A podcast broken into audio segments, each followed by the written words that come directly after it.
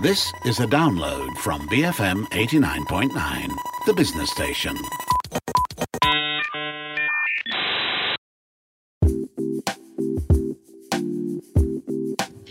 Good morning. You are listening to Resource Center with me, Audrey Raj.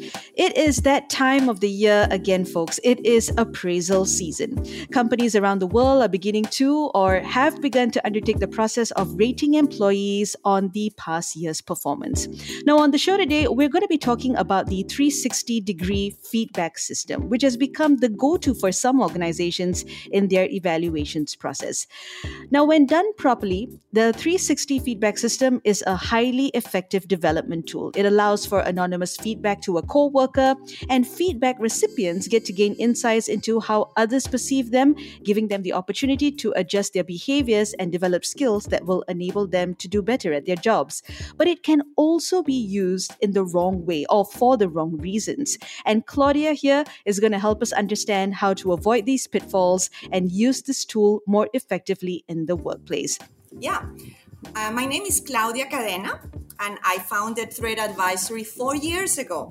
I have been working with entrepreneurs, board of directors, CEOs, and CHROs, supporting them in either building or growing a performance oriented culture and enabling them to attract, retain, and motivate their talent.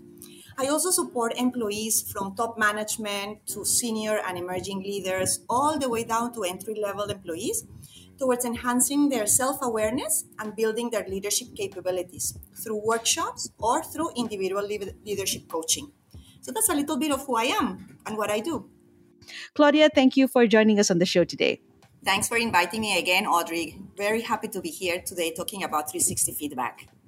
Now, um, Claudia, for those who are not familiar with the 360 degree feedback system, maybe you can give us a 101 into what it entails, what the process is like. Yeah. Uh, the 360 feedback is a mechanism that intends to enhance employees' self awareness around what their strengths and their areas for improvement are in their current role. Now, this is done by gathering feedback from those working with the employees at all levels within the organization. So, people like their bosses, their peers, their direct reports, and even the employee himself or herself participates in the process. So, as an employee, what you get out of the 360 feedback tool is a view of your own perception of your strengths and areas for improvement, in contrast with the perception of others around those strengths and areas for improvement. And ultimately, the objective of gathering this comparative perception is to allow employees to reflect how others perceive them so that they can, in turn, enhance their self awareness and adjust their behaviors so that they create a better working relationship and improve their effectiveness at work. So, this in a nutshell is what 360 feedback intends to achieve for people that use it and for organizations as well. Claudia, uh, what would you say are the main benefits or the major benefits of using this, this, this system over some of the other options that are available today?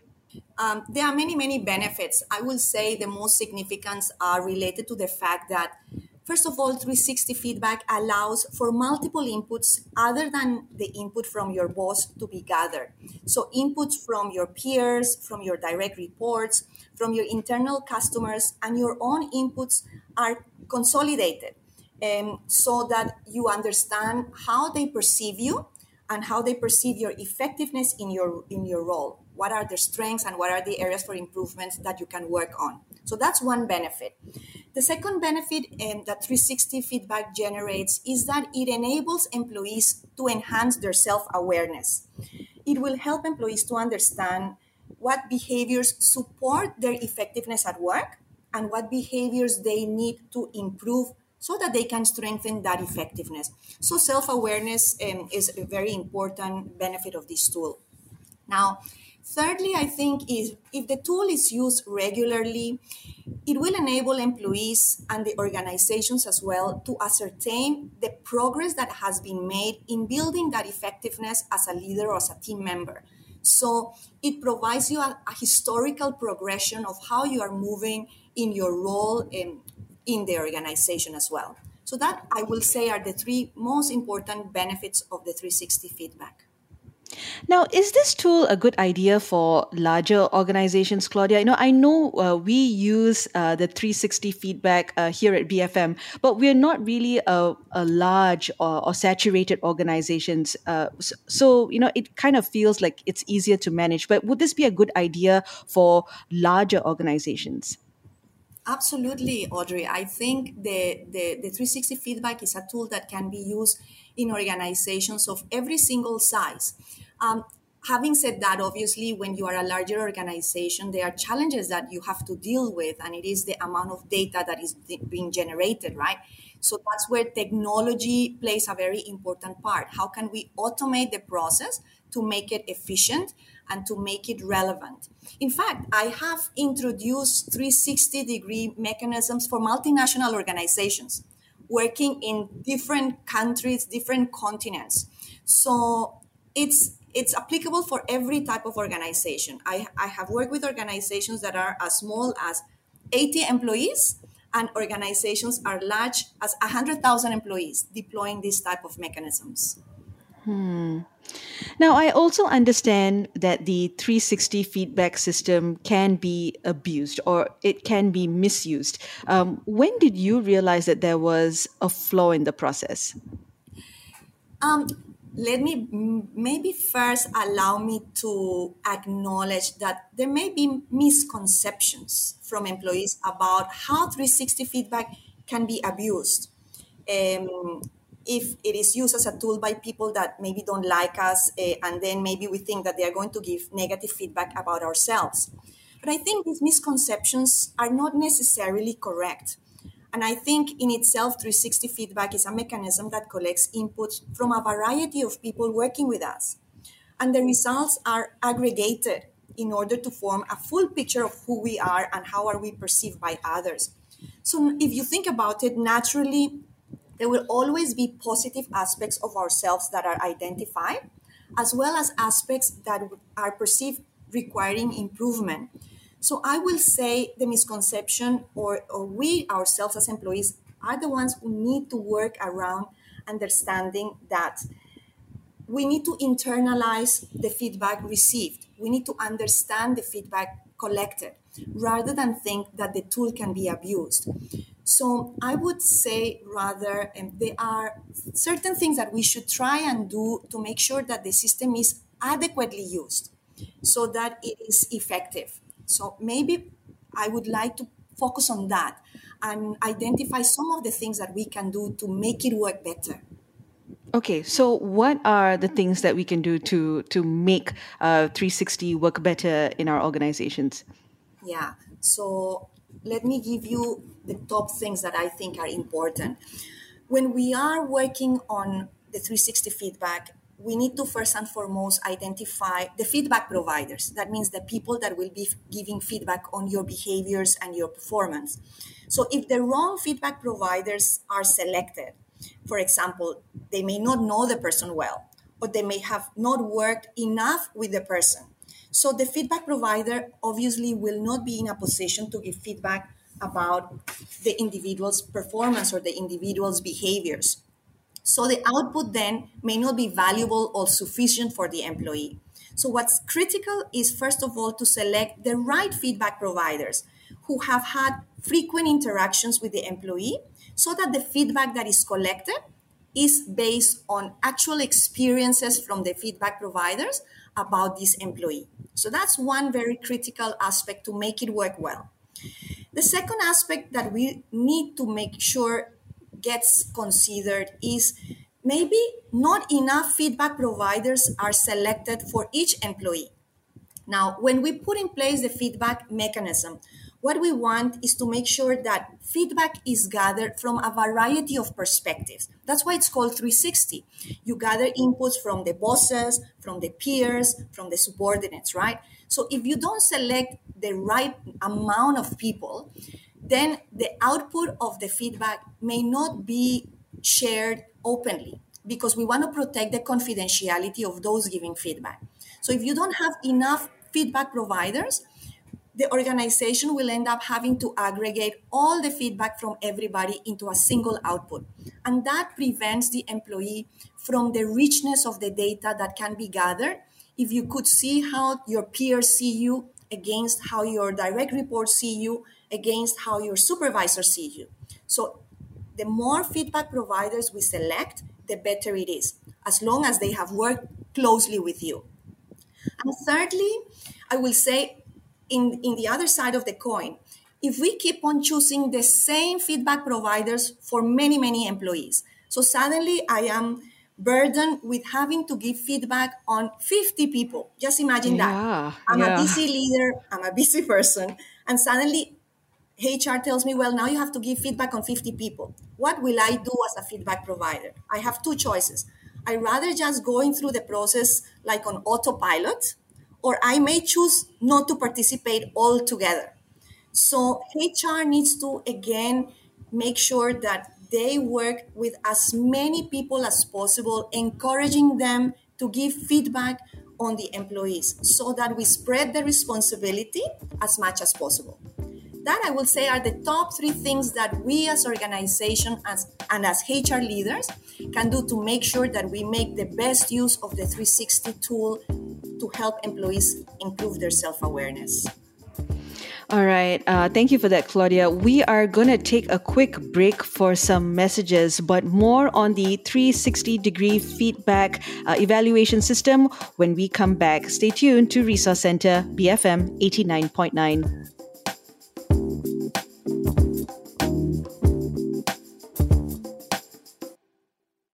Banish feudal mentality. BFM 89.9, the business station. And we're back. You are listening to Resource Center with Audrey Raj. I have on the line with me today Claudia Cadena from Thread Advisory, and we are discussing the 360 degree feedback system. Now, the 360 um, feedback system is a highly effective uh, development tool when used properly. And just before the break, uh, Claudia was talking to us about the 101 into what the process entails, how it could be really beneficial in your organization if used properly, of course, and um, also some of the preconditions that we need to think about before introducing the 360 feedback system in uh, organizations. But uh, now, Claudia, I want to focus on um, designing uh, a good questionnaire, you know, because the weightage of certain responsibilities, you know, output versus time, uh, things like that, as well as, you know, like you mentioned before the break, choosing the right people to provide this feedback to you, all of these uh, play a critical role in ensuring the most optimal uh, appraisal process. So maybe you can talk to us about what we need to think about when designing uh, these questionnaires, um, and, you know, if you have any advice on this. Yeah the questionnaire is perhaps the most important aspect uh, for the success of the output. If we don't ask the right questions, obviously the output is not going to enable us to help employees improve their self awareness and build their capabilities.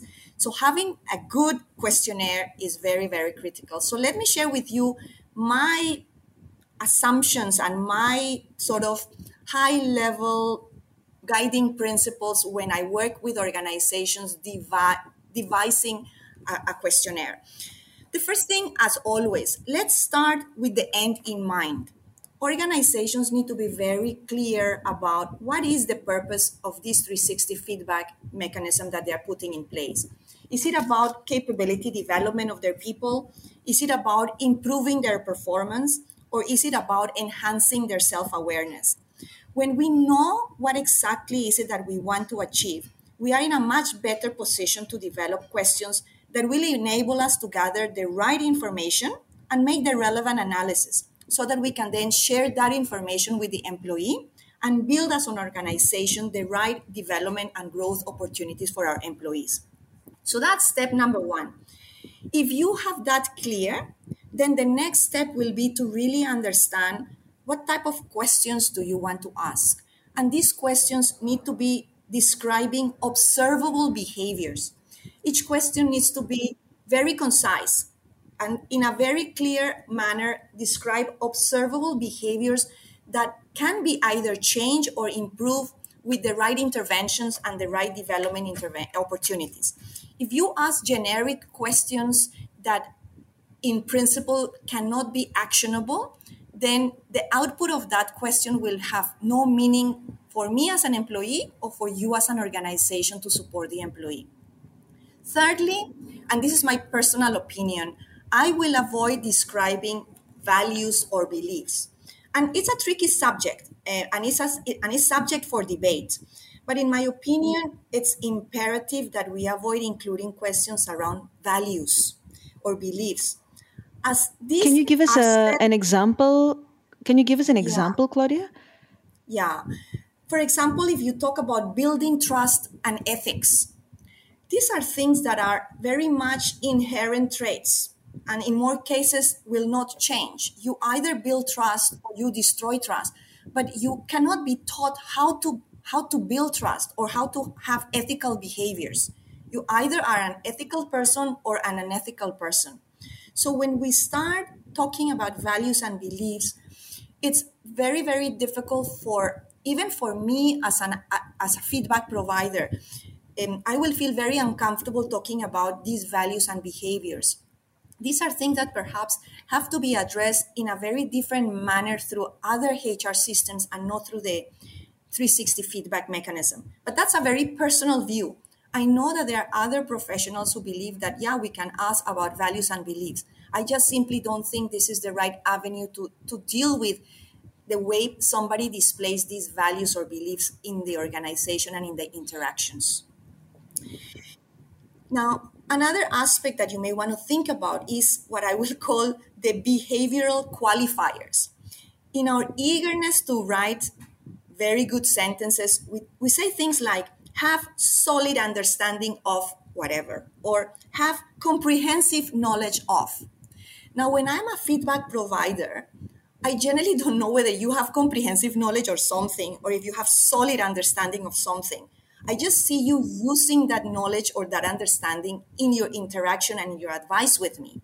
So I will advise organizations to use simple language that is action oriented rather than qualifier based because it will be much easier for me as a, as a feedback provider to understand a simple action oriented question than a qualifying question around how solid your knowledge is or how comprehensive your knowledge is.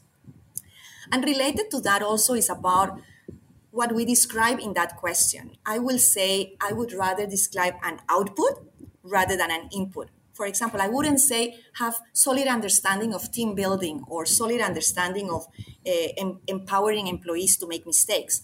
I will say in a, in a better way that this, does this employee create a safe environment for employees to learn? So that's much more action oriented uh, rather than just having the knowledge or, or, or doing something to get this done. Right.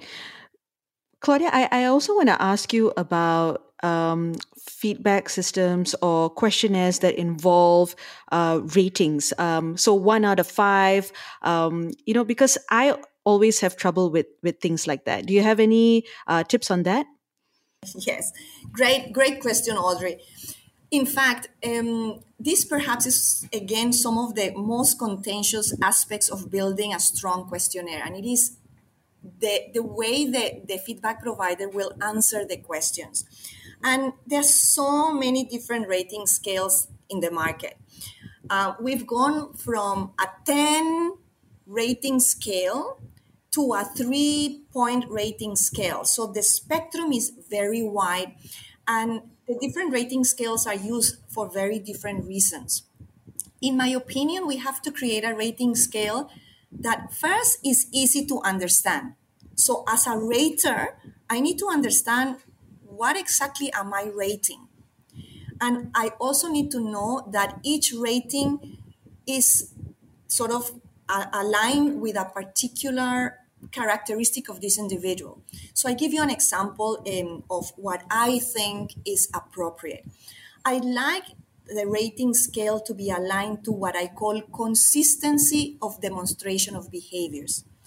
When, when you are asked a question as a feedback provider, what you want to be able to do is to think through how is this individual demonstrating a particular behavior? Is this consistently demonstrated or is this done in an infrequent manner? Because what we want to know is is this individual able to demonstrate that behavior on a constant basis or once in a while or never? So, as a feedback provider, that's very easy to observe and to articulate. And if you look at a, at a, at a different um, rating scale, which I disagree with, is a scale that talks about agreement. So in certain questionnaires, they'll ask you strongly agree, agree, somewhat agree, disagree, or strongly disagree. Yeah. But if you think yeah. about the question, the question is about what is it that you are doing? Are you demonstrating it? So you see now how selecting the right rating scale will be a determining factor of how successful the, the tool is applied. Yes, yes. If I could make another um, sort of note on the rating scale. Sure. Um, our rating scales are also designed sometimes to enable our biases or our inability to rate properly um, to come into play. So, what do I mean by that? In certain cases, we have a rating scale that has five points. And so we have like the central tendency. If people are not comfortable giving feedback and people don't understand how the feedback will be used, they most likely will use the center point because it's not either good or bad. So they, Yep. they take the safe approach and do it in the middle. So I will advise against as a rating scale that has the central point defined so that we in a way indirectly force our feedback providers to take a stand. Does this person do it right or does this pe- person does not do it right or adequately? Very interesting point there, Claudia. Is there anything else that we need to be thinking about when designing uh, the questionnaire? I will lastly say um, many organizations love to put this qualitative uh, question, meaning you have already ticked all the boxes and suddenly they allow you the opportunity to write anything else that you may want to say about this employee. Some feedback providers are really prolific and will write an entire page on feedback, additional comments that can be used that can be um, double-edged sword. It's great to allow employees to provide additional inputs that can be considered. But if we are going to do that, I think as organizations, we need to be very clear about how do we use that feedback. You cannot simply ask for that feedback and then ignore it.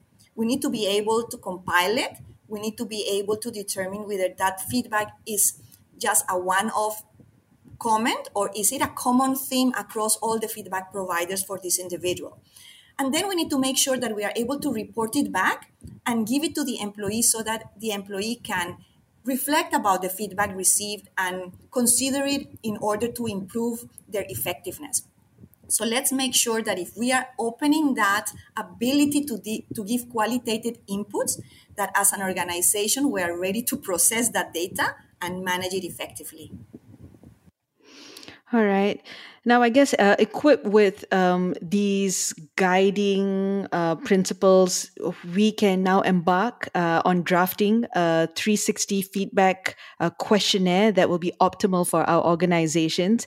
Um, just one more thing before uh, I let you off the hook, uh, Claudia. Um, do you have any advice on how organizations can effectively use this tool this year? I know we've spent most of this year and, and last year, you know, either working from home or on rotation away from our teams, uh, or maybe on a flexible uh, working model where maybe we didn't have that much access or interaction with our teammates. So it's now appraisal season and we are using the 360 feedback system. How do we ensure we provide balanced and fair feedback considering uh, the changed working conditions during this pandemic? I think that's a great question, Audrey, and a question that all of us as leaders need to reflect on. Um, I always kept on emphasizing to my clients that remote working um, is only something that we need to consider in terms of physical presence. But at the end of the day, when organizations start understanding that what matters is the output, it doesn't really matter where you are, how close you are to the individual, or how far away you are from them. because as employees, our responsibility is to deliver an output, is to make sure that we generate impact. And that is possible in the office or remotely. So I will say that's the most important aspect that we need to think about. What was the contribution of this individual?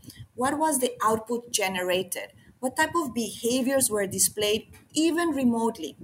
Because you can be accessible remotely or you can be accessible when you are in the office. You can be equally accessible or equally inaccessible, remotely or uh, working next to each other. So I, I want people to stop thinking about remoteness as the one thing that will prevent us from giving adequate 360 feedback on people. Talk about output, talk about impact. And if we focus on those two things, we will obviously be able to apply the 360 feedback um, tool and mechanism effectively to make sure that our employees continue building their self awareness and continue building their effectiveness in their role and working for the organization in the way it is expected of them. On that note, Claudia, thank you so much for taking the time to speak with us today. Uh, if our listeners out there would like to get in touch with you or would like more information uh, on the work you do uh, at Thread Advisory, how can they reach you? Well, they can always email me. My email address is claudia at thread-advisory.com. They can all also visit the website at www.thread-advisory.com and I will be happy to support them in their efforts around either building or deploying the 360 feedback mechanism within their organizations. Right. Once again, thank you so much for joining us today, Claudia. I've been speaking with Claudia Cadena from Thread Advisory. And if you missed out on any part of this show, you can go look for the podcast on our website. That's bfm.my. You can also find all our podcasts on the BFM app. That's available on the Apple App Store and on Google Play. More on Resource Center for you next week. But till then, this is Audrey Raj for Enterprise BFM 89.9.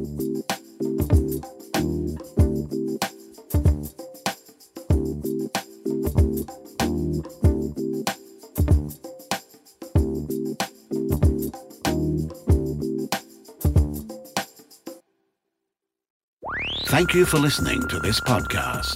To find more great interviews, go to bfm.my or find us on iTunes. BFM 89.9, the business station.